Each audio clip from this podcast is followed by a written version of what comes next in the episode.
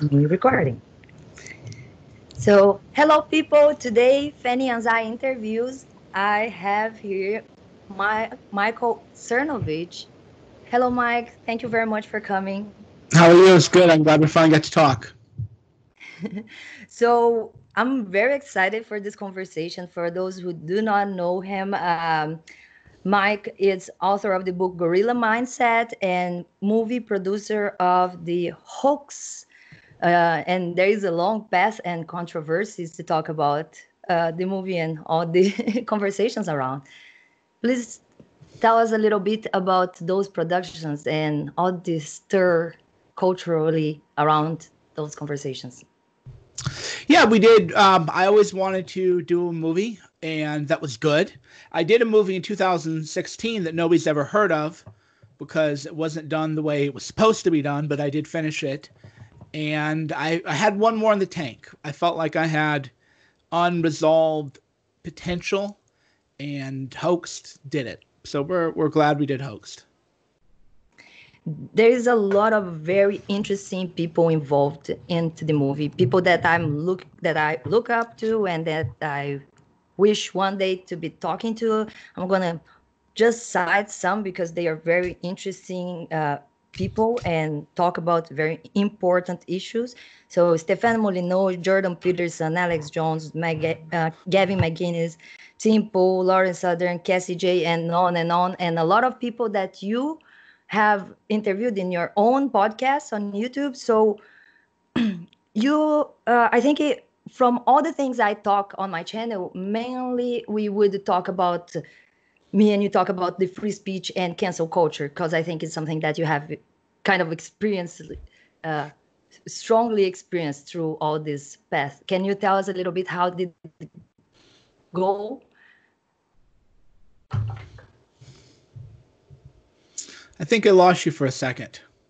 You paused on me. You, I don't know if that oh, was me. I'm sorry. You. Yeah. So, so, so just yeah. repeat that question. Yeah. Yeah. Uh, that you have strongly experienced uh, what we call cancel culture, and how did that go for you? Like, how did they cancel you? How was that on the movie? Oh, I've been canceled multiple times, at least five, I think, and how has it worked out for me? Luckily for me, I wrote a book on mindset. I'm psychologically robust and was able to ride the wave, I guess, so to speak. But it was, I think most people would have been broken for sure. Most people, not even most, we're talking 99.999% of people who went through what I went through would have been broken easily. But I understood um, because of a life vision, I have purpose.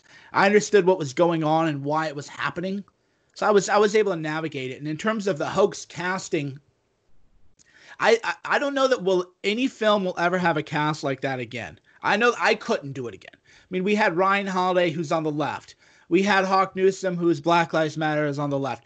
Jordan Peterson before he became, you know, big big time superstar or whatever. We we just had a perfect it was in a way blessed by God, where it was the perfect timing. I was the person right in the middle of all these varying networks, and I was able to make it happen. If I tried to get that same cast today, not a chance. I mean, we had a better cast than No Safe Spaces, which Adam Carolla did with Dennis Prager, and they're they're both big names. Like no one no one was able to pull off something like this. And I remember telling the guys, you know, enjoy it, enjoy it because we'll never be able to pull off a cast like that again. That's true. And you think the the cancel or the the way that was seen as an independent movie or more not because of being independent. The problem i don't think was that. I i, may, I think is more the narrative because it was like talking about narratives and propaganda. Uh, is that what made like for example i wanted to point this out that uh, i found out on wikipedia in between being an american commentator social media personality anti-feminist mra political commentator excuse me there is a conspiracy theorist there is, is that true well and that's what i always tell people how long have you read my stuff or how much of my stuff have you read probably a lot right When have I ever talked about men's rights activism? Right? When? And and that's what that's why we talk about the how narratives get created is people are trying to create a narrative, but if you read my stuff, you're like, wait a minute, men's rights activist, I don't even understand. And then they try to bring in like racial stuff. It's like that doesn't work. And then they try to do conspiracy theorist because anything that goes against the mainstream norm, they consider that's how they, dis- they dismiss it. That term, I don't know if that we mentioned that hoax or not, but we should have.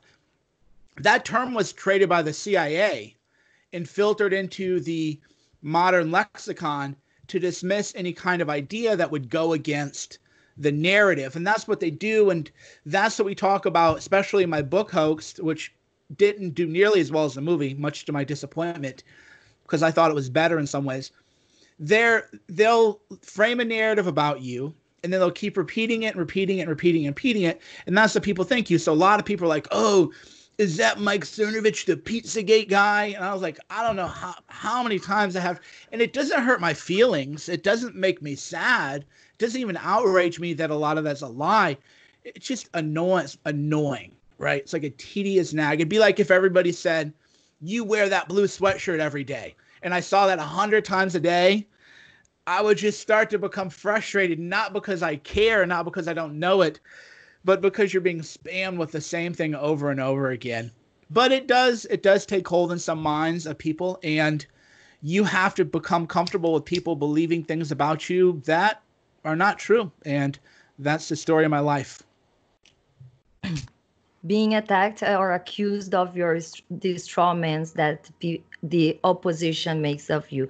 I think it, it is very relatable to a lot of my guests. We we try to break down you know, as like uh, bank those strawmans and say like we are not this, you know, uh, when you talk about different issues and usually controversial topics. So I think what the hoax and the entire group was talking about, and that was so sensitive for the mainstream media, was that talking about the in that political scenario, that moment that was Trump, fake news, Antifa, and all these narratives. And and it is something very relatable to other people that I talk to that talk about uh, uh, uh, critical studies, social critical studies, infiltrating academic studies and putting this type of filter on people's in front of people's head uh, eyes, and then they have this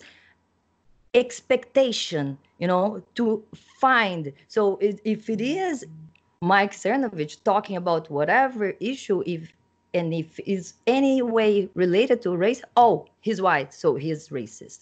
It's easy to frame and and to just pick and choose in this narrative and it's a lot of very relatable to also what is going on right now with black lives matter and uh, uh, and i think it's it's it's a hot topic. I have seen you very active recently these last days on Twitter.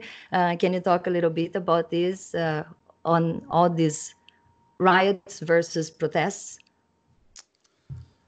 Yeah. Well, so yeah, you raised a number of points. One is, and this is what I didn't want hoax to be. It it becomes like a conversation amongst people who have been attacked by the media and canceled. And I think a lot of people, including some of my friends, they they're really like bothered by it rattled i think in a way that you have to push past because this and again this goes how the media is like a is a mass mind control device. If you know 99% of people who know me personally and they read something they're it's just not true. They don't even understand the narrative but if you read a lot of media and that includes my contemporaries then they think, well, most of the people think I'm bad because that's in whatever publication. But no, most people actually like me. Now, I, my, their approval of me is super high despite the the hate pieces because they don't they don't work as much as they work um, as much as they used to because because there's that lack of public trust. Who it does hurt though is it hurts people. That's why we had Cassie Jaye in the movie. Is if you are in because she was a legitimate filmmaker in terms of like I'm legitimate, but I don't have people giving me money from Hollywood, right? Nobody in Hollywood's going to fund my project. She had that. But then she went against the narrative just a little bit. Now she's kicked out of Hollywood. That's where people get hurt. There was a guy, for example, he was a uh, writer, a co-executive producer of a show in America, a popular show about called Law and Order, about the police, and he posted a picture of himself with a gun and said, "Looters better stay away from my house." Nothing racial, nothing right. Fired. Why? Because he's racist. Why is he racist? Well, if you oppose the looting, you're racist. Or if you call looting looting, you're racist. And that's how quick it goes, and that's how fast you're spit out of the machine. But I'm not in any machine. But if you're if you're in some kind of machine, then you will get canceled and it'll ruin your life. And even further than that, now to avoid the racist narrative is also racist. right. Yes, the recursiveness of yeah. racism. I, I I have been called white supremacist and racist uh, more than a year ago when I started my channel because I point out one crime that happened in Brazil. I'm Brazilian, and there was a crime that happened, and the perpetrator, the victim, they were pretty much they look like brothers, like siblings, like really close in features and color and uh, that was something I found out when I went to dig a little bit more after seeing people protesting and a lot of uh, actors and actresses and you know people in mainstream media uh, advocating for like a, some type of Black Lives Matter. So I went to check the information, how it happened, the reports, how happened, the death, the autopsy, and when I saw the picture of the two guys, I had to publicly speak against the racist narrative. Oh, because people were talking about the guy that who killed was working in a big company and was just a security guard in a big company. They were so they were portraying like this big company killed this poor client that had a gun. That happened to have a gun in the store. So the case was like just a bad work of a security guard. He figured out that someone had a gun, asked to give away. He didn't. They fought, and he strangled him to death. Kind of not similar, not similar because in the case of Floyd, the guy was already handcuffed, and we understand that was even worse police uh, cop job of the cop that killed Floyd. But still, I don't see where is the evidence for the racial motivation. And when I see people saying like, "Oh, it's clearly racism just because the the cop is white and the victim is black," I still step hold myself back to it. No, I don't see that because I did not hear him saying like, "I'm going to kill him because he's black." I did not hear him hear him saying, "You know, I'm going to kill this fucking N word." Because you cannot even say. And and in in the case in brazil there was like a, not even the color to point out. But for me the people that see the color point as racism those are actually the racists that are putting the, the filter that are looking that have this expectation to find something that fits the narrative. And uh, in brazil when happened i just point out guys don't look like is color related or even racist. And then just to point out that i was like already point uh, called out as or accused attacked as a racist and white supremacist and i was like have to explain that i'm not even white. I'm clearly not white. So i don't see the point. and uh, i i've seen i follow uh, gavin for example mcinnes and i love all his stuff his material. And uh, I love how people actually use, and I've seen you talking in one of your interviews with, I think, Unsafe Space, uh, about how this other side want to you want to call you racist, even to have a wife that is not white. It's like, oh no, that is a fetish. Is a um, so right. it is. Uh, yellow fever is a type of racism. Yeah, that's why we, you know, we talked to Scott Adams and Hoaxed, and why I understand. I think maybe these issues better than most is everybody has kind of a filter of reality, right? Whether we know it or not, or whether we're conscious of it or not, we all have a filter of reality. And just like a pair of glasses. And if you put on a pair of glasses and you believe that America is inherently racist and the police are inherently racist, then you see a white police officer and a black man being held down and you think racially motivated killing. The flip side to that is there was an Asian American by the white officer, and somehow we just filter that out of the conversation. And then, of course, the flip side too is when there's crimes committed against white people by blacks, and you say, well, that was a hate crime.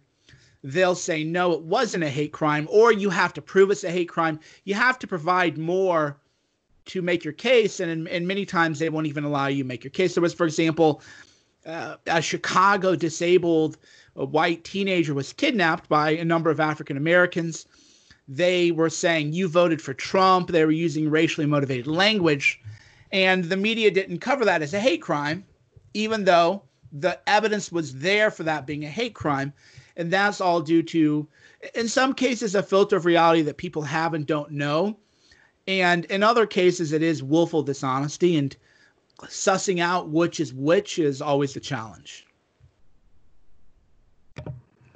So a little bit more on the attacks, just to clear up the beginning and everybody that, uh, just like in, I think it was the same interview, the safe space, that there was a girl and she mentioned that uh, she used to believe completely wrong things about you just from the narrative of the left that she was left and then she had this idea this straw man of you and then she asked you. Uh, i actually found the same way in wikipedia that you have been characterized as an alt-right in the same idea of the involvement in politics and uh, but you don't describe yourself as such. Uh, so wh- where uh, have you changed your mind about it where do you fall into the political compass or where would you yeah, the the pol- there's no political compass is accurate now in America because I'm pro regulating big corporations. It used to be that if you're right wing, you you let corporations do whatever they want to do, and then it was a left wing position to fight for against monopolies. But I'm against monopolies. So is that right wing or is it left wing? Well, now the left is aligned with big corporate donors and big corporate interests, and Democrats have become a party of the rich. So I'm I'm against that. So is that right or left? And that's why their their labels are breaking down. They they don't have a. This is again goes back to your filter that we all have is if your filter of reality is that everything's right or left, which is the media, you have to throw me somewhere. And if you don't like me, you're going to say far right because that's a very scary label and it makes people afraid. Although, what is tending to happen is that the label no longer has a meaning because you're like, oh, far right, Cernovich is far right. Well, I guess far right isn't really that extreme anymore. And the media, they have run out of labels to use on people because they, because they, and that, and that's their own fault. Is it's because they have to characterize people. If you're being an honest characterization of me. Hoaxed is a movie that was two weeks in a row, top 10 independent best selling film. That's for a filmmaker an astonishing achievement. They won't call me a filmmaker though. They have to to cast me in these ideological terms. They can't say Mike Cernovich, comma, filmmaker and author, even though my book Gorilla Mindset, international bestseller, sold hundreds of thousands of copies, been read all over the world. I was recognized when I was um, I lived abroad in 2015, Ho Chi Minh. I lived in Vietnam. People in, in Vietnam would come up. Oh, are you Mike Cernovich? This is before any political thing, and they knew me. They knew me from my books and my other work. But but if you if you don't if you just say Mike Cernovich, comma author and filmmaker, that doesn't make me look like an evil character who you should disregard. And that's why they throw that line in there. Michael Malice talks about that in his book, The New is they throw that little parenthetical in there to tell the reader, don't trust whatever this person is about to say. He is a bad man. Where if they were honest, they would just say Mike Cernovich, comma, author and filmmaker. But they won't do that. They have to apply some kind of ideological label. And because of that, their own labels' values are being twisted and devalued. Exactly. Yeah, it's it's a type of uh, of censorship. It's the other way of canceling is to demonize the, the other side. So when you just people will not listen to them anymore. Just like they're bad. It's easy to put an adjective, a negative adjective, and and that is definitely uh, something when you when you see that is not a honest journalist, when there is a narrative involved, when they start using a lot of adjectives, trying to already give you some meaning or some pass some message about that person instead of just let you hear it this person and i i usually i don't consume mainstream media. I only watch YouTube and I try to avoid the people commentating. I, every time there is something very controversial, like, oh, Trump said something. Okay, go to the video of Trump saying the thing instead of people saying, oh, Trump said this, because everybody is paraphrasing other people and strawmanning actually the other side, men when they disagree. Yeah. and, uh, yeah. And that's Sorry. why people, and that's why the media went from the the evolution of cancel culture went from hit pieces to getting you no platformed because they found out when they write hit pieces on a person that person becomes more popular because people can look into themselves what the people believe. And then what they do now is then they go cry to social media companies. That person needs to get banned. That's the ultimate control over the narrative is getting people that you write about banned. That way they don't have any power to write back. So let's say for example you you see my name mentioned in an article and you're like, oh, I wonder who that is. And you Google me and you go to my Wikipedia and you're like, wow, this sounds like a, you know, Charles Manson's son-in-law or something. You know, this sounds like an evil, evil person. And then you're like, well, but I'll go to his website. And you go to the website and you're like scrolling, scrolling, scrolling. Where, where's the stuff? Okay, I've read hundred tweets. I've read a thousand tweets. I've I've listened to his pod. Where where's his evil stuff that he's doing? and then you actually can a percentage of those people become converted because you're like, well, I did my research. What I read about him was BS, but in in watching his stuff, I ended up liking him. That's why they want you to not be able to respond. Then they just have complete and total control over public perception of you. That's totally true. I have encountered a lot of people that I admire, follow, and found on that way. On like someone saying like, "This is ridiculous. This is." Uh, you know, I'm mad about this or bragging about something, and I go check and I find the page and I was like, wow, I kind of like, I guess I'm bad like this person, right. and start following. uh, and but it is the fear, and it is anti-free speech because they cannot battle ideas. Because in the idea of a free free market of ideas and free speech, it would be like let all these speeches have equal uh, voice and people will push uh, upvote and the bad the good ideas and the bad ideas are going to be uh, will be not popular. Uh, but instead now it is unpopular to have different ideas. It is a little bit what i talk to a lot of people on the multiculturalism diversity of people and what about the diversity of ideas? Oh no you're racist. So wow, I thought everybody was allowed to talk. Every all ideas were the same value. All the voice could be, you know, we free speech is everything you can say, but not inciting violence.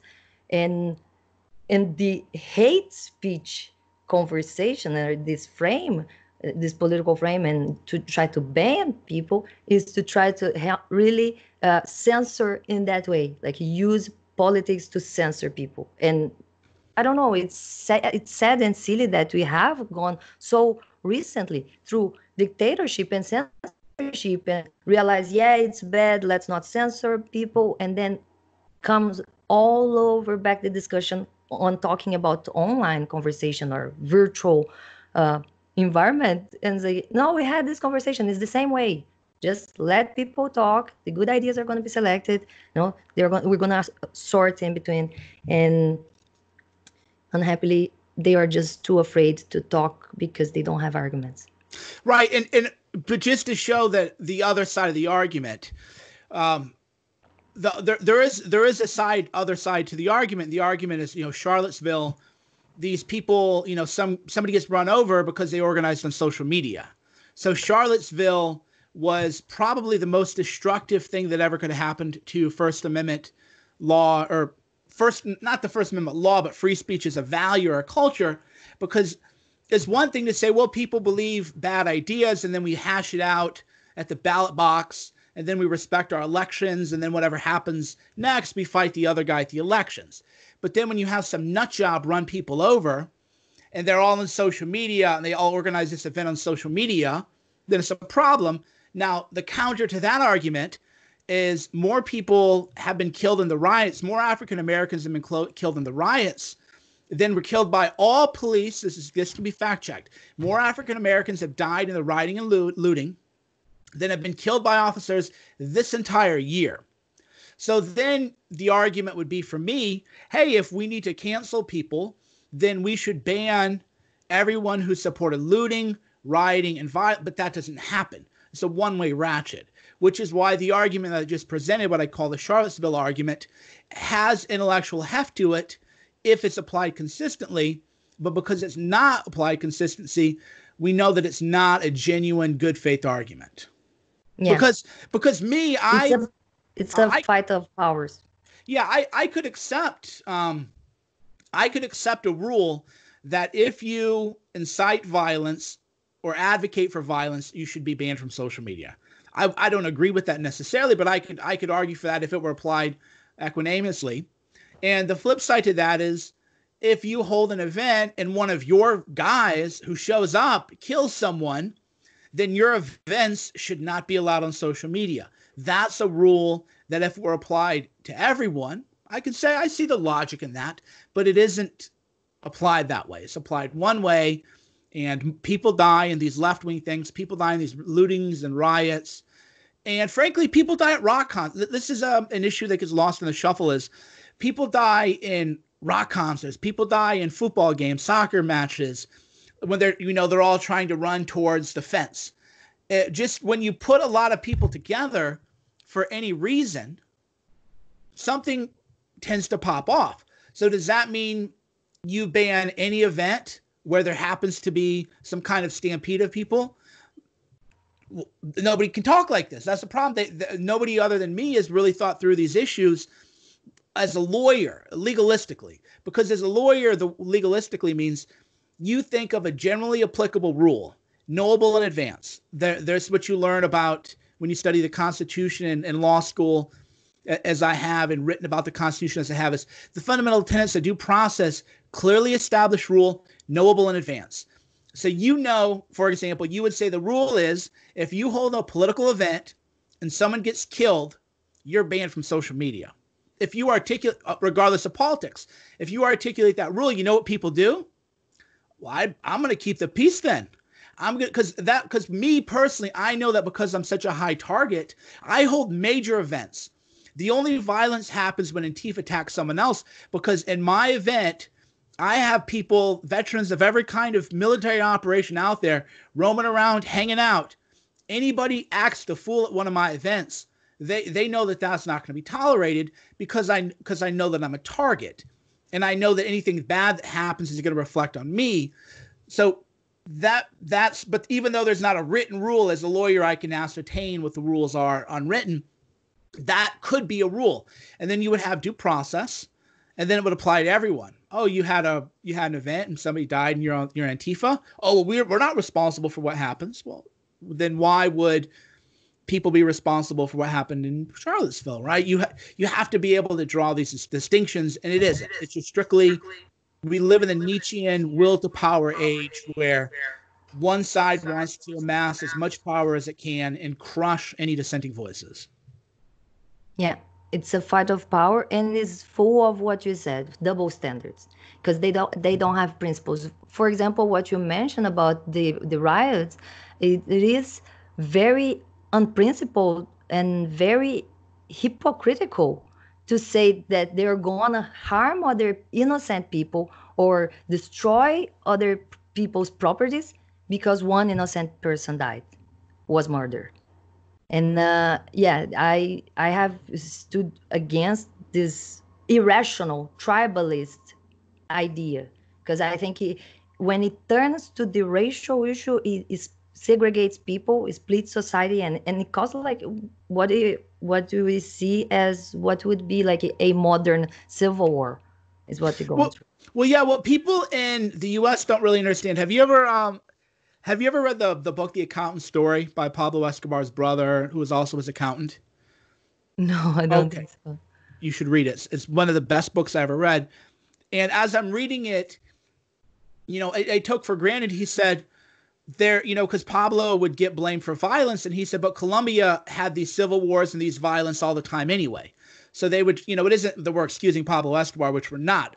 But what I was struck by when I was reading the book is how in the United States we take it for granted that it's not the Sandinistas and some engaged in some kind of guerrilla warfare against the government and that there isn't this violent regime change and that tens of thousands of people aren't being killed every year by opposing forces. We just take it for granted.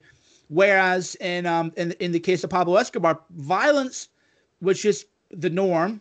Political violence, uh, in terms of assassinations of political enemies, just the norm. And we take that for granted. And now we're heading towards that direction where it'll just be gang fights on either side. And then that will lead to totalitarianism. That will lead to fascism because once the government, the people fundamentally what they want to be, especially in, in, in America, they want to be able to go to work, have a family. People in America want to work almost for the most part. That's why people lost their minds in the lockdown. People want to be able to work. They want to be able to take care of the family. They want to have some kind of upper mobility. They want their children to be able to have a better life. And we take this for granted, by the way. In the rest of the world, you don't assume that your children will have a better life. I've lived all over the world. You don't assume when you have a child in Cambodia or Vietnam, although that's changing certainly in Vietnam, you don't just assume oh, my kids will live a better life than me, right? In the US, that's always been the assumption. And if you have strife and unrest and political violence leading to assassinations here and there, that is gone. We'll have favelas, we'll have all the problems that a lot of other countries have if we don't fix it now and address it now. Yeah, I think the most important thing you brought up is the comparison of these uh, governments and to talk about uh, the the individual, this this this force, this this fight of force in between what is the government and people that for some reason in the last dec- decades or in, in the last decades of the past century, we were taught that there was a very leftist agenda in the schools that actually made people believe that is the individual versus the government or the collective uh, community, the people against the government.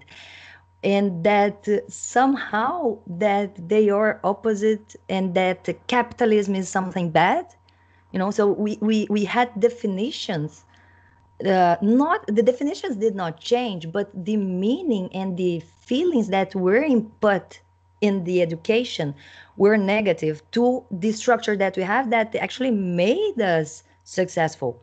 So i think there is this kind of indoctrination uh, a political indoctrination, a kind of a brainwash that is very collectivist in the same way as other things like racial groups, religious groups, all the things that make people feel empowered by the group justification, like for the greater good, they will infringe and transgress the individual rights, what is definitely not what the government is made for.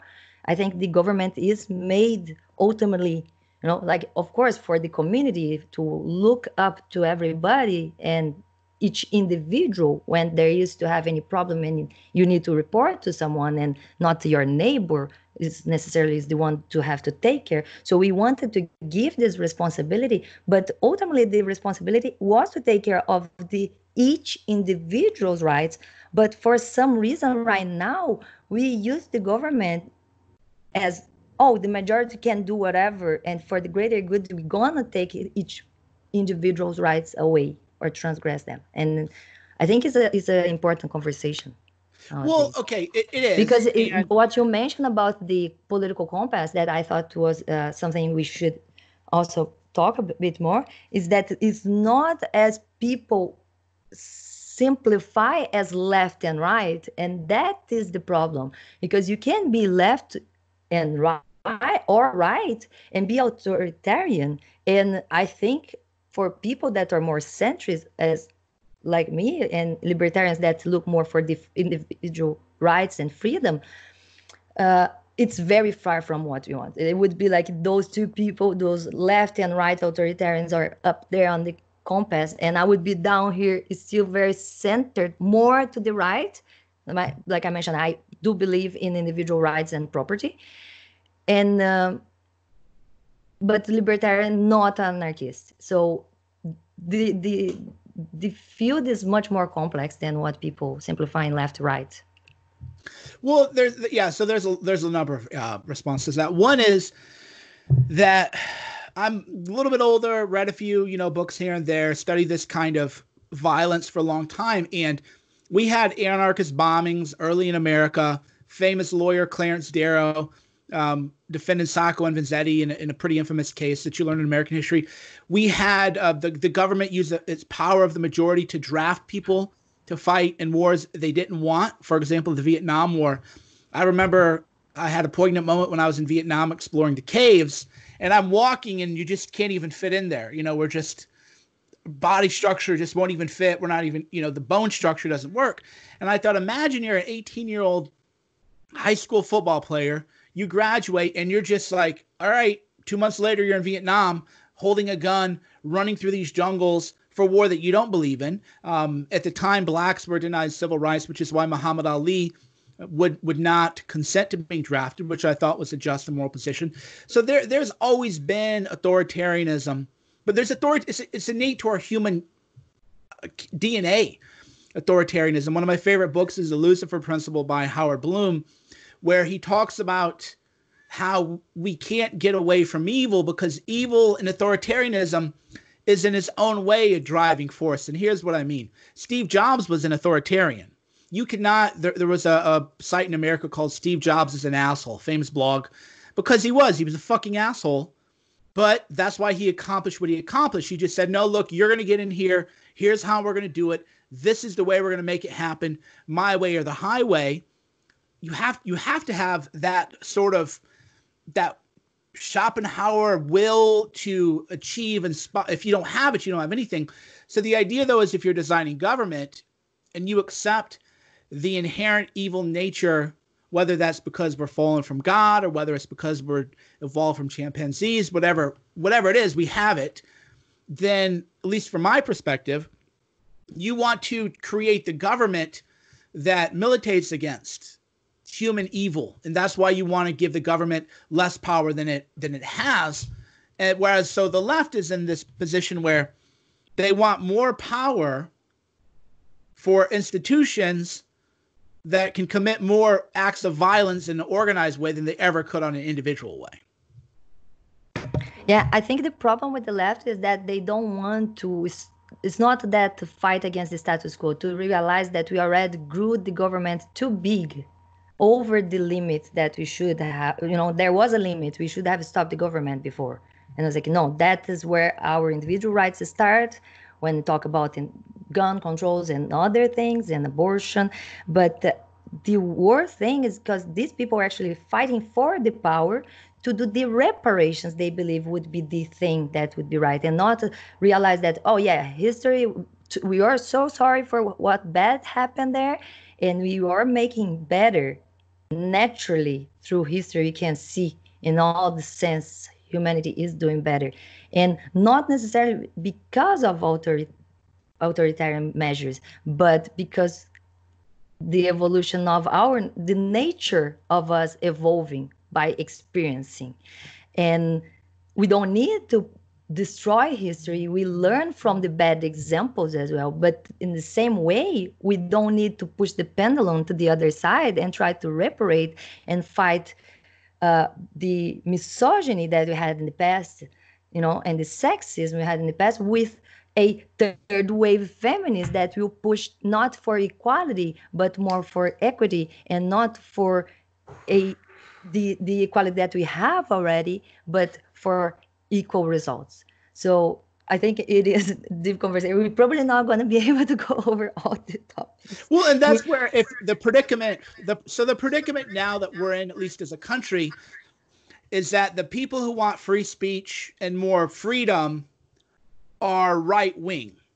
But so you have to balance being. It's just because we are righter from them, and then that is the way to. Oh, they're right, uh, extreme right. I've I've heard that even in Brazil when they frame Bolsonaro as extreme right, I was like, okay, maybe he is righter than what he is as a politician because he is a president and he needs to follow the rules as being a president. But it's still like it's just because of his opinion. Then he is extreme right because of the people looking at him or on the left and in their perspective oh is evil right? You know and, which, and you lose that nuance. And and this touches back to something we said earlier which is that there how do you call somebody who won over 50% of the vote or a high percentage of vote extreme right? If half the popular and that's where these compasses break down is bolsonaro was widely popular in the country. This is not somebody who ran for office and won 1% of the vote, vote or 3% or 20% of the vote. You can tell me what exact percentage he won, but it was quite high. So you yeah. how do mm. you call him extreme right when there has to be a polarity? And if there's a polarity by definition, right versus left, then you're saying, well, somebody who won half of the vote is an extremist. That simply doesn't make sense. And that is also, too, white Westerners and their own racism and their own colonialism, thinking the idea that I could just say, oh, Bolsonaro is far right. As a white Westerner who doesn't speak Portuguese, most of these white liberals probably think they speak Spanish. They don't even know the language is Portuguese, right? They just don't know anything. Oh, he's, I read it somewhere, he's a far right wing lunatic. And you're like, okay, what language do they speak in Brazil? Spanish. It's like, no, they speak Portuguese, right? You don't even know that. So That's is right. that is too the the racism that we have in the left. Uh, in, in America, the idea that you just know what's happening in Brazil better than the Brazilians, and that you can ascertain the political orthodoxy of their highly popular elected leader is, is frankly is absurd and racist. Yeah, that's true. And um, we, uh, I, I would try to cut here now because you said 45 minutes and i really want to talk at least a little bit about no no we can keep going. I'm just here with my cigar so we can keep oh, that's nice. Thank you. Because i really want to talk about the gorilla mindset but it is uh, important to point out that not necessarily mainstream media but it happened to be in united states as well in brazil that trump and bolsonaro are seen as right wing just because they are right from the mainstream media. And that is what actually projects uh, uh, that not not project but yeah it projects for us what are their real uh, opinions or their political compass. We can put them on the left because they keep calling him right? And say oh so you don't believe those things and you want to actually push in the other side. And the worst thing you are actually authoritarian on that side. You actually want to tell people how to do in your way and not just not do. Uh, and i think i have uh, talked more recently a lot about politics because i tend to be more libertarian in that way that i would just say we already gave too much go- government uh, too much power to the government and we should retract a lot of that. Maybe that would be the solution for example for brazil that we suffer so much corruption because you have huge government with almost 30 mini- ministries. And with like what what is the government really giving to people to have so much politicians employed and spending so much money on that? Well there's that's the issue. There's no consistent theory of government. And that you know that that's the problem again on my side because you know the left this the left that you know my side loves to you know complain about you know complain about them. And a lot of people do and i'm not knocking that because I certainly, you know, do my share, but only, but I have a consistent theory of government. And it's incumbent upon people who just say, well, the left is doing this to, to articulate, well, what's your, what's your theory of government? The idea that, for example, if you're going to have a government, the reason you have a government is to do things that you can't do individually or even collectively at scale.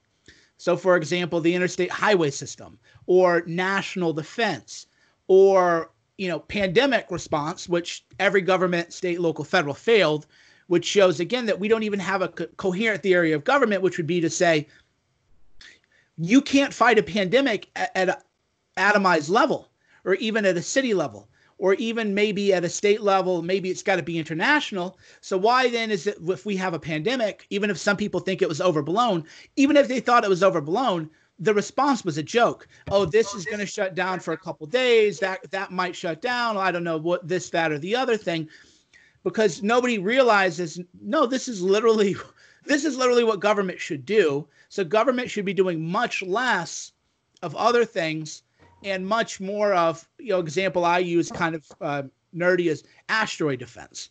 The there, if you there's nothing you and I and all of our friends could do to, to stop an asteroid if it were about to hit, hit America.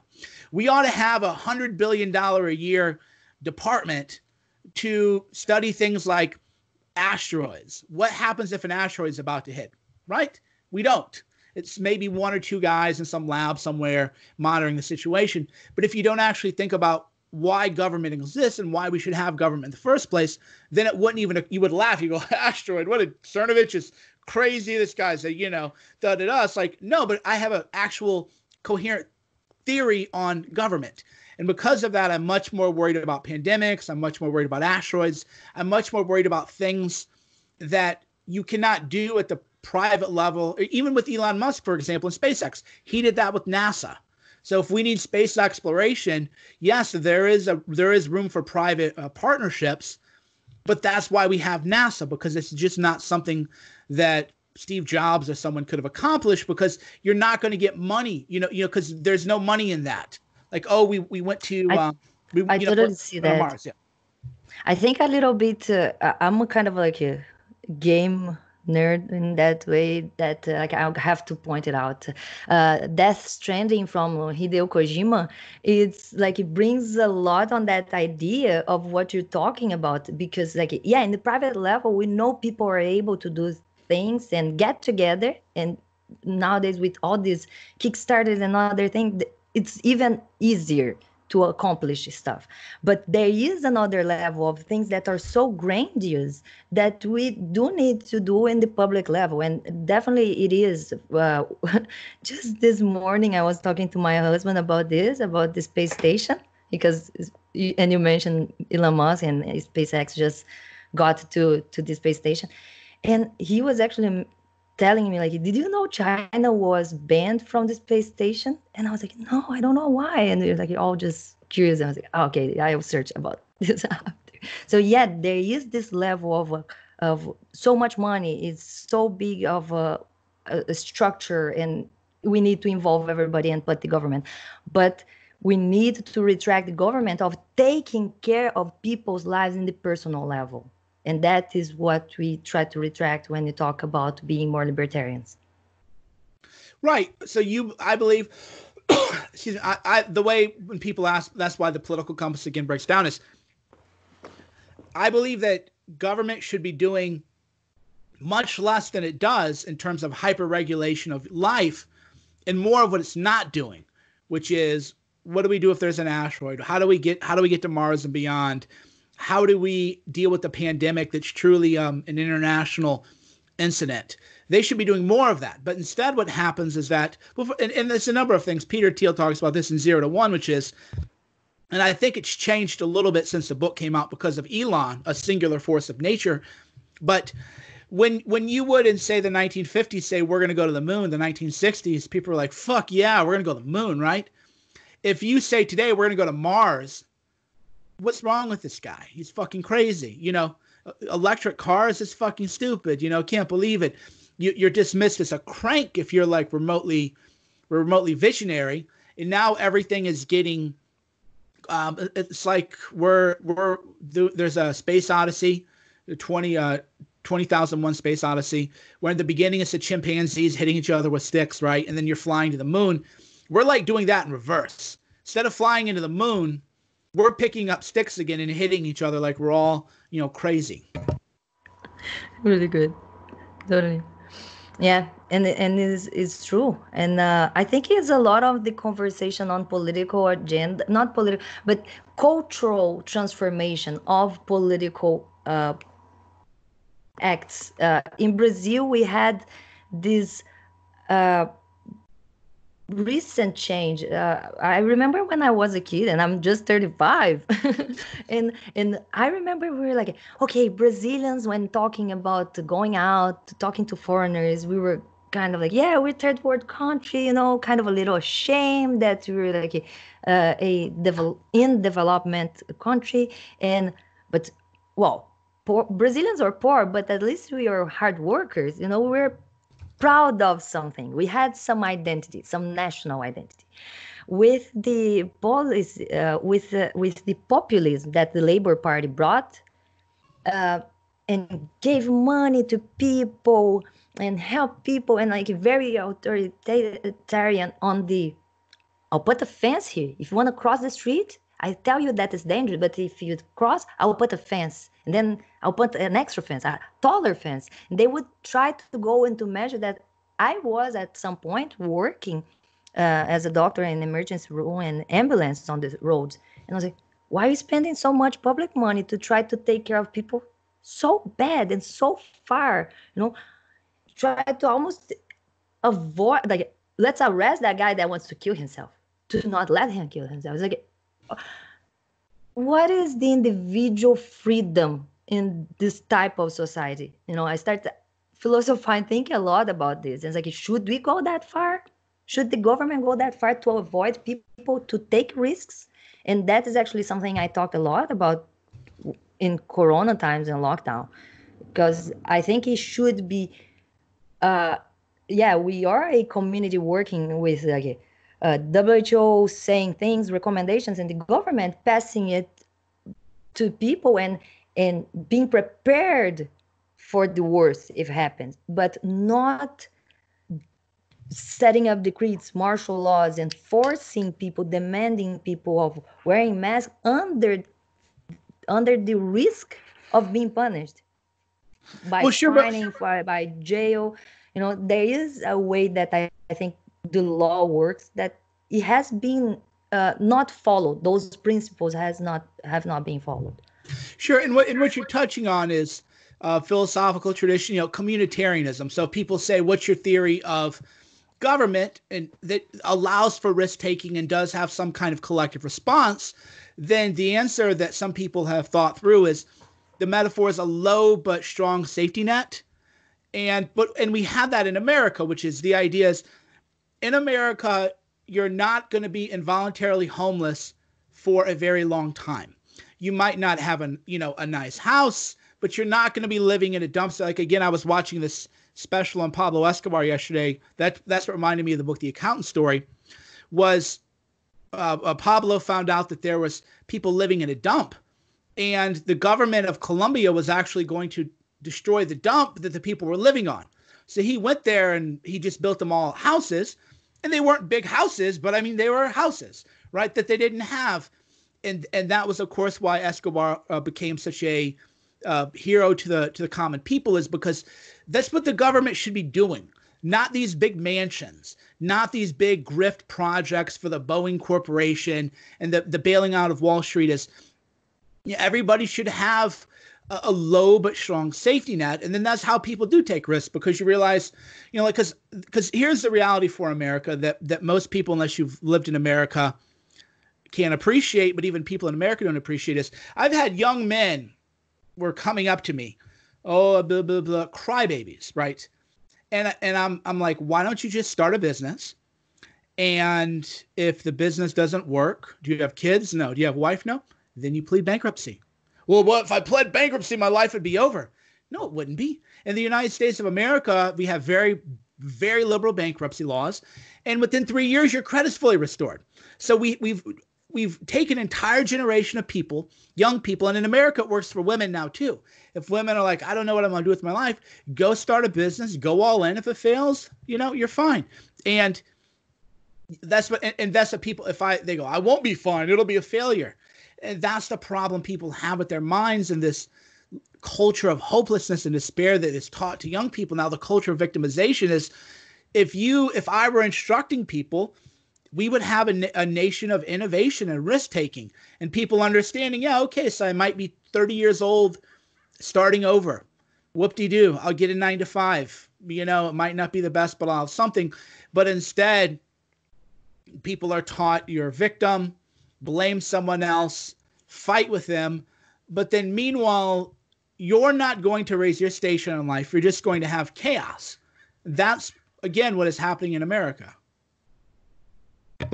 In Brazil, it's even worse because the government uh, it's very protectionist in all the sense. So people do not have that much money and don't have a way to get the good source for the for the fair price.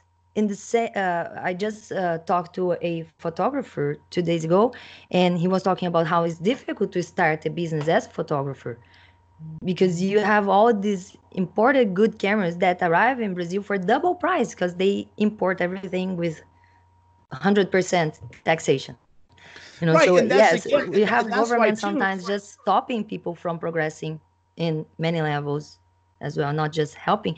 And i'm kind of like very skeptic about the, those type of policies that will uh, grant people um, you know or guarantee people's their safety economically because this is a type of economic political system that is going to implode. It, it doesn't sustain itself.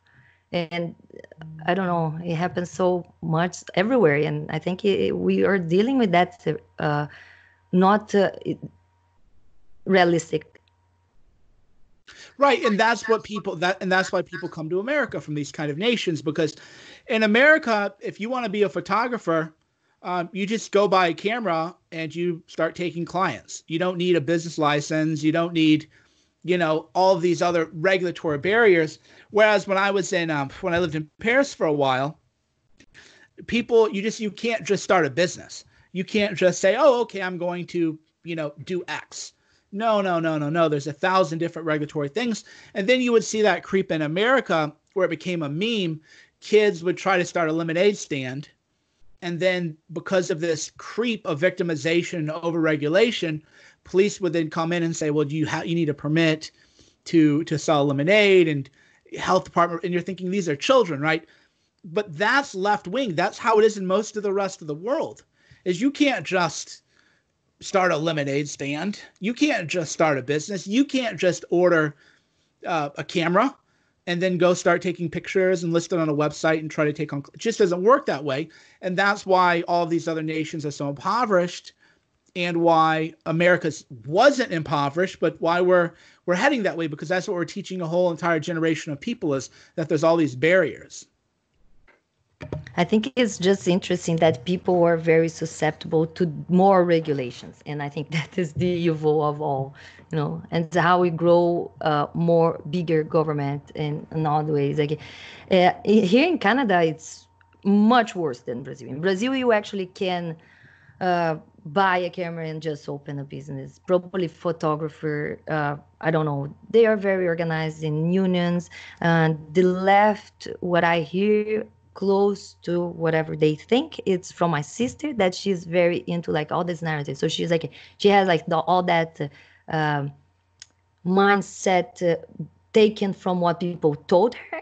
Uh, like bolsonaro is racist is homophobic is um, misogynist. And i when i asked like where are the evidence oh i heard someone saying there is not even an analysis of the the fact but uh, i want to go through gorilla mindset now just because we are talking so much about mindset and about uh, thoughts and filters that i think it's very much into the book.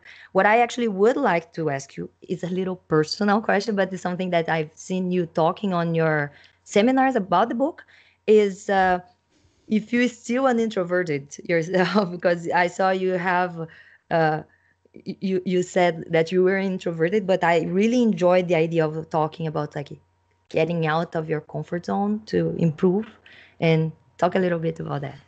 Sure. So uh, physiologically i am an introvert.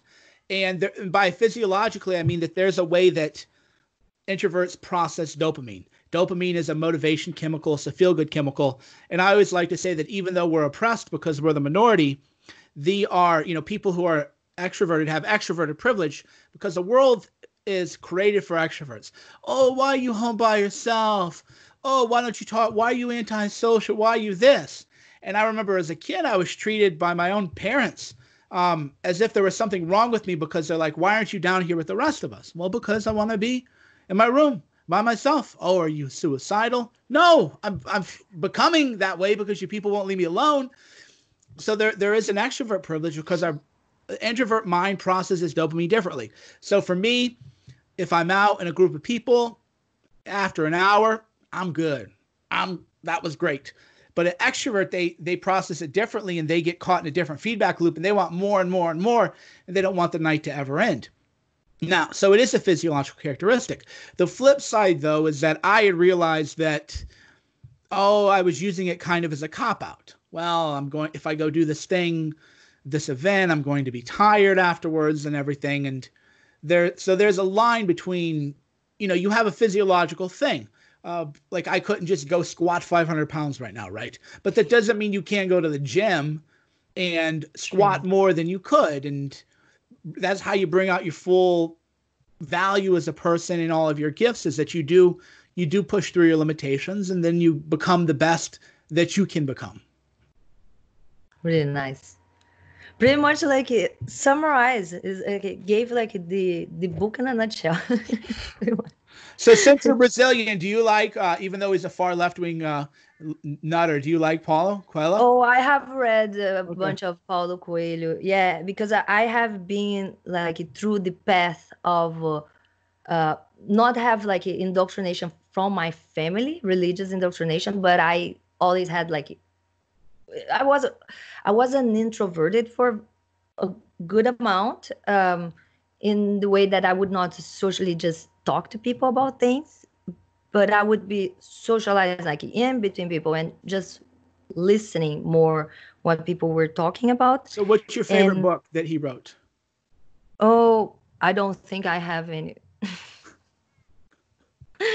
because like I used to like him and uh-huh. the things he talks when I went through this path of accepting myself as an atheist. Uh, as a kid, I was just listening to people in Brazil, very religious, talking about God's existence and you know the sure of a creator. Uh, the certainty that everything is so complex that had to have a creator. And i was more stuck in the questions like okay where this super complex god to create everything that's complex came from? Because if the premise is that everything needs to be created he had to be created as well.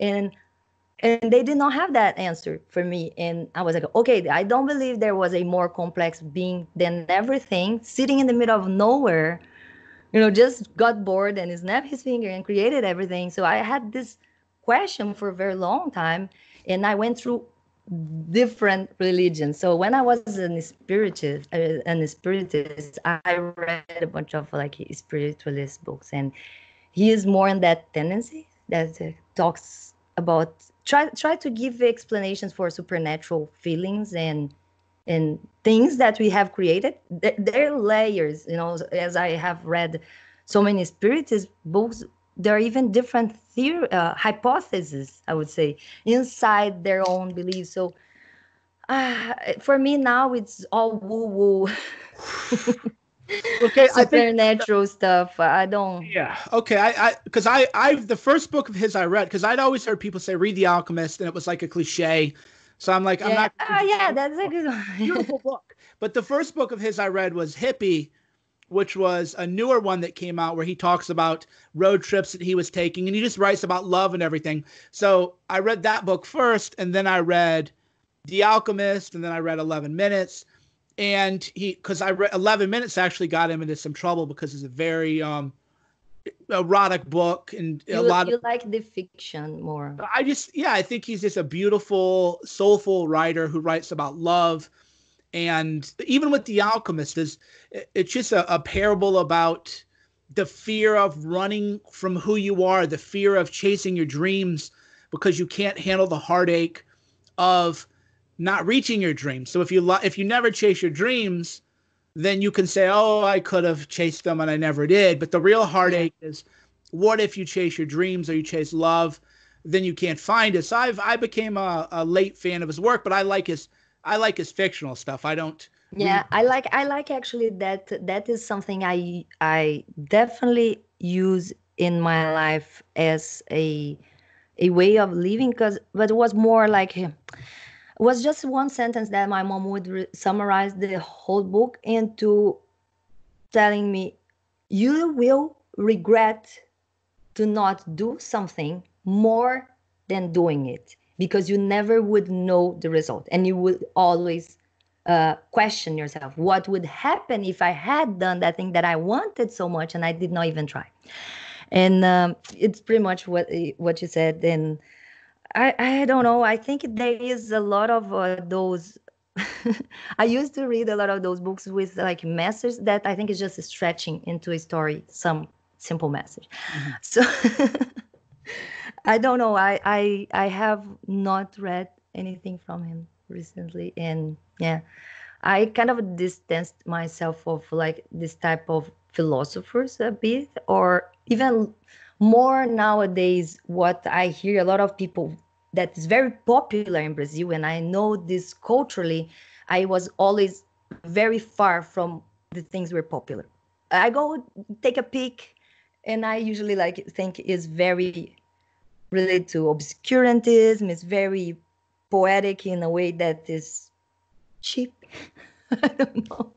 You know, so there is another guy that's very being very popular as a philosopher nowadays in Brazil, and is very all into postmodernism and uh, coexist, uh, very pragmatic in in some ways that I think uh, I would believe what I, a bit what I know about Jordan Peterson that I would like to explore, not necessarily in a conversation, but uh, with him, I would probably explore more the things we agree than what the things we disagree.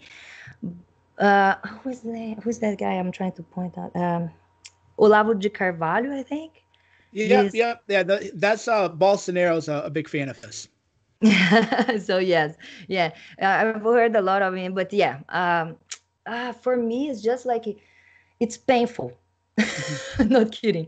Because it's just so full of fallacies of things that i have spent years watching into extensive uh, epistemologic uh, shows that explore yeah. beliefs and evidence and how do you get to that conclusion. So i can actually take the same path and conclude the same thing. So it, it's it's very deep yeah um I, I, you can pronounce it properly for me but uh Olavo de Car- Carvalho. Yeah, Olavo de Carvalho. There you go. Yeah, yeah. Because I my and that's the thing. Reading habits take a different thing. I was very younger, was more to the hard philosophy. What is like the nature of truth? And then I get a little, and then I was very not a sentimental person at all. And then as I'm, you know, I'm in my 40s now. I I like to read things about love and connection and the meaning of life and the deeper spiritual meaning of the life, and it and it changes. So I th- I thought, oh, well, there gonna... there are some books that. Uh, it's just because I don't read those things for like like the last books I read related to anything like that were probably seven years ago. I became an atheist, like assumed came out of the closet and everything just reading science and more relatable things like that was five years ago so uh, probably the last books that i still carry some with me uh, or seven seven years ago something like that i read probably something popular in brazil too and that is a priest in brazil padre fabio de melo. Mm-hmm. and this book actually is really good because it talks more about relationship in general. So it's it doesn't it's not like religious in that sense but it talks about relationships. Like couples or mother and son or parenting and how people sometimes uh, keep other people in relationships like in a negative way and how to deal with this. This, this is a good one that since you said you like to explore this uh, interpersonal relationship and feelings it's a pretty good one. Well i, I like to read books whenever i would travel because i was initially um whenever i travel i always want to read the book that kind of defines a nation. So when I was in Cambodia, I read a book on the Cambodian genocide, survival on the killing fields. When I was in um, Vietnam, I read a book about the Vietnam War, but from the perspective of the Vietnamese people and what that did to them. And I mm-hmm. was initially going to, before coronavirus and everything, the travel restrictions, I was going to go to Brazil and do a uh, like a short documentary on fake news in Brazil, and also the the scandal with Qatar you know, bribing the officials and messing up everybody's, you know, soccer, football, as you, you know, we all call it. And then, so then I was, so I was like, oh, who's a Brazilian author that I can read and try to, you know, get in touch with the, the feeling or the zeitgeist of the culture. But then coronavirus hit, so I won't be in Brazil for a while. Hope you go to Brazil. You're gonna enjoy a lot. well, the, you know, the, well, the good news is that uh, Bolsonaro's son follows me on Twitter, as do um, uh, the philosopher I mentioned earlier. So yeah, the the good news is that when I do make it down to Brazil, I'll be um, I'll be protected, I guess, so to speak. Oh no, yeah, and and something that is very different from I think the reality from what people expectation of Brazil is I don't know. I I try to mention to people when talk online. Some people uh, I play. I was like, hey, have you been in Brazil? And some people like, I don't even have a, like I don't even want to go, you know, afraid of how it is. And I was like, look, it is pretty different from my experience going to Dominican Republic, for example, that I went this last year. That I was actually impressed, and I was like, maybe this is what people think Brazil is like. That is like outside of the resort is ugly and scary. and it is not very. Oh yeah, I don't, I don't, I know, I don't have that perception. I remember. Yeah. I was... So it's not like what Brazil is, but there are uh, areas. It's like That's it's what point. I imagine in Europe. Europe, people talk about no-go zones. Yeah, there are in the big cities, and that's not all the cities. So you go in a small city like mine, countryside. No, there is no favela there, or not dangerous areas know, where you're gonna accidentally enter like drive in and then people are gonna kidnap you kill you rob you or whatever. Uh, in sao paulo rio yeah. And that's what i usually tell people like don't try to be adventurous in brazil. Just don't go there and i'm gonna rent a car and get a gps because that is the the trap. You can with a gps fall into a favela. And yeah you you done. Probably. No there was the same thing. Yeah but the same thing when i went to south africa is that um, parts of it are just astonishingly beautiful. You wouldn't believe it. But if you're in america you're like oh my god in south africa everybody's being murdered every day. And it's like no no no those are the, the, the shanty towns which i think is a not pc word for them but that's what they're referred to. And but th- but that's what i mean by safe. It's just they're like cultural norms. And the idea is yeah, don't go to here, or if you go there, don't go after a certain hour, and then they're taboo topics. So when I was in Thailand, you know, my friend said you can say whatever you want, but don't insult the king of Thailand. And I was like, well, I I would never even think to insult the king of Thailand. But though you know, th- those are the when you go to places, those are the cultural guys. The same thing too is if you are going to come visit the U.S., like Chicago's not dangerous, but there are a few blocks of Chicago that would absolutely be the end of your life, just without question, if you went there, especially at a certain time. And it's like that. It's like that, of course, all around the world. So if I went, not if, but when I go to, to Brazil, I'm going to want to get, you know, I want, I'm going to want to go in the places that maybe you have to be careful, and that's where it's it's good to know the right people who can facilitate that. Definitely, yeah, for sure, yeah, and and in, in Rio specifically, uh, as I have been there uh, as a tourist, uh, some favelas that have been pacified in the last government or two governments ago uh, have police standing on the end, like the gateway for the like it's just a normal street but as there is no gate or anything that signalizes the start of favela and some more dangerous community, there is usually a car with two policemen already stopping and say like, "Are you sure you're gonna go there? Is the favela?" Because as a tourist, I was walking by those places once, and they were there just to advise. They were like, "Yeah, no, no, we don't want to go." Right. Like, are you sure you have someone you know there? You going there? And it's um, yeah, there are the the minimal uh, cautious rules uh, as you would have in any foreign different place whenever you go. Um, for sure, um, uh, in Brazil, uh, I, I'm, I'm excited to hear that you're going to talk to Bolsonaro and make a video, a movie about it. And I would love to see what's going to come out of it because I personally have uh, left Brazil because of the religious prejudice that exists in Brazil as an atheist because when I came out of the closet out of the closet five years ago as an atheist was drastically worse than what I expected. Mm-hmm. and with the message, uh, uh, like with the justification that it is democracy, it's democracy. 86% is Christian, and you have to believe something or you're going to be bashed. And I was like, no, that is definitely not the meaning of democracy. It's like we still we're still in a republic that protects the minorities.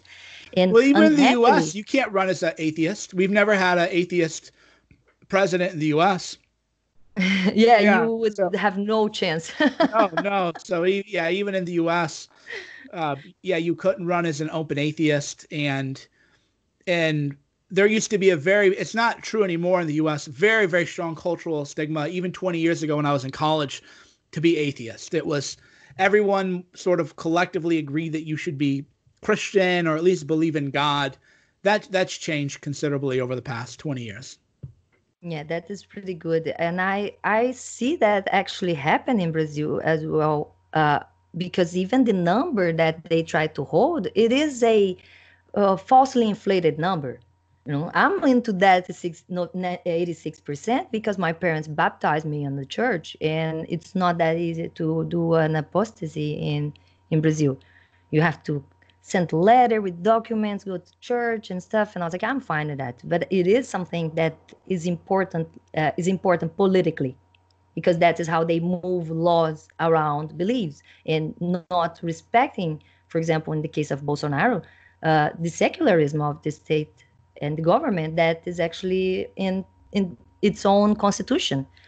So it is a lot of good conversations, mainly when talking about politics, secularism in Brazil, and uh, I think it it is complicated because Brazil, uh, Bolsonaro himself ran the election on to Brazil over above everybody and God above everything, something like that. Mm-hmm. Yeah, uh, Brazil first, and yeah, very strong um, Christian point of view and very strong Christian culture, and and we see that too, and that's where, in a way, people on quote unquote my side in the U.S. are very dismissive of privilege, but religion adherence to religious beliefs is a form of privilege in that if you're if you're like oh i'm catholic and i go to mass you're just kind of accepted but if you don't then you're othered pretty quickly. What do you mean? What's wrong? You know, then it becomes like a really big problem. So it's assumed that if you're Catholic, everything is just like a okay. The buildings will be closed on Sunday, or things will be organized sort of around your religious beliefs without you even realizing it. Whereas if you're not, and then you go against that, you can face some some problems for sure. So that's where I think people privilege is such a loaded term now but there there there is a sense of uh, privilege and if you have certain if you belong to certain kind of groups life does just go a little bit smoother for you. Yeah yeah. And and i think the the important the important points are the prejudice that these people suffer and that keep them for example that kept me in the closet for 20 years trying to fit in some type of religion because you have to believe something how that can be negative to people's lives personally individually. And the same way as the politics should not benefit a specific group. Because in the case of bolsonaro what he did for example is like i'm going to give this ministry to a very evangelic person. So we're not talking about people with same rights because he's already saying that he's benefiting one group and that is very anti-constitutional. So like, it is it is a problem that we need to be able to separate and understand that the atheist person talking about secularism is not talking about burning books or banning religions but is talking about keep your religion on your private sector in your private life. And the public sector will be free from religions. Because one thing I, I like to make the jokes for presidents that keep defending bolsonaro being so so uh, pledging for the Catholics and the religious uh, vote is when we Brazilians have more uh, Hindus in Brazil, and then we get someone in power that will ban barbecue that they love, maybe they will understand. yeah so yeah thank you very much for this much time. I'm not gonna hold you anymore but it's just so much involved into the mainly in the gorilla mindset. People sometimes are stuck. I would suggest everybody to go watch your seminars. Uh, not gonna explore that much but it is a lot to talk on uh, how we have this gorilla mindset that we can reset that you can actually reset and how to do it. Uh, thank you very much for coming and I'm sorry for holding you for too long. No, no, my pleasure. Thank you again. People, please follow and um, how how they can follow you on Twitter. Where are your main platforms and where they can yeah just follow Cernovich, and see everything.